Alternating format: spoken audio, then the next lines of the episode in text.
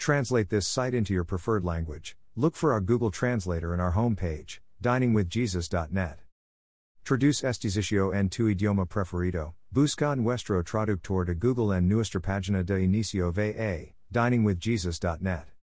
Pastor Chris White says to all of you, Hello, my friends. May the Lord bless you today. Hola, mis amigos. Que el Señor los bendiga.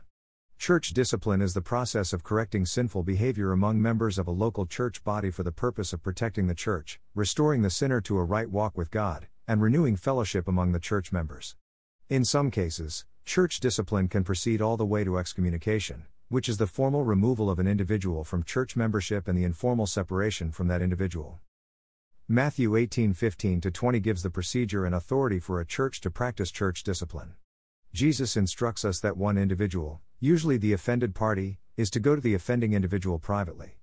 If the offender refuses to acknowledge his sin and repent, then two or three others go to confirm the details of the situation.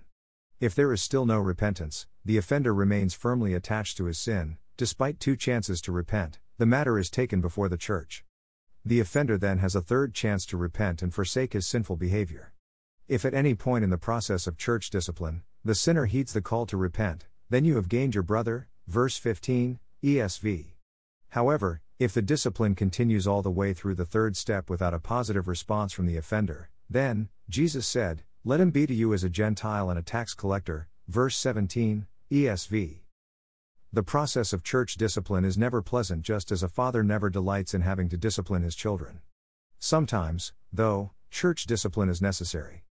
The purpose of church discipline is not to be mean spirited or to display a holier than thou attitude.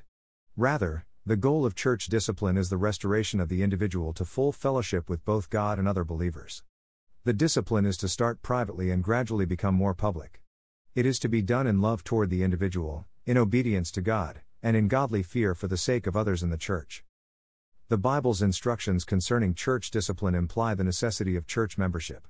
The church and its pastor are responsible for the spiritual well being of a certain group of people, members of the local church, not of everyone in the city. In the context of church discipline, Paul asks, What business is it of mine to judge those outside the church?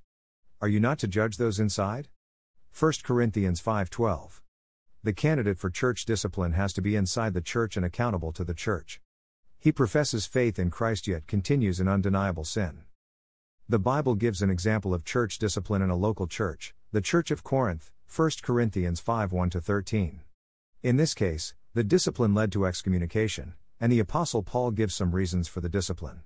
One is that sin is like yeast, if allowed to exist, it spreads to those nearby in the same way that a little yeast works through the whole batch of dough, 1 Corinthians 5 6 7. Also, Paul explains that Jesus saved us so that we might be set apart from sin, that we might be unleavened or free from that which causes spiritual decay. 1 Corinthians 5 7 8. Christ's desire for his bride, the church, is that she might be pure and undefiled. Ephesians 5 25 27. The testimony of Christ Jesus, and his church, before unbelievers is important, too.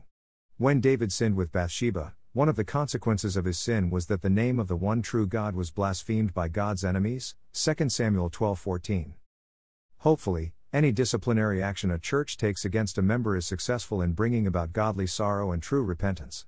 When repentance occurs, the individual can be restored to fellowship.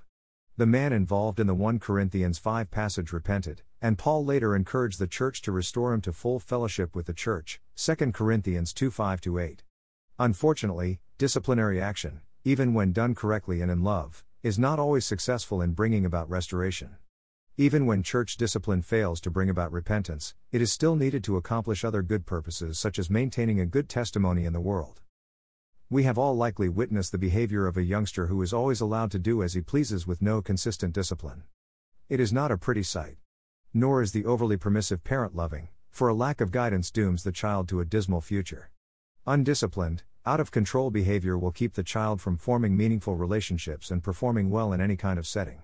Similarly, discipline in the church, while never enjoyable or easy, is necessary at times. In fact, it is loving. And it is commanded by God. Thank you to Got Questions Copyright Copyright 2002 to 2019 Got Questions Ministries. All rights reserved.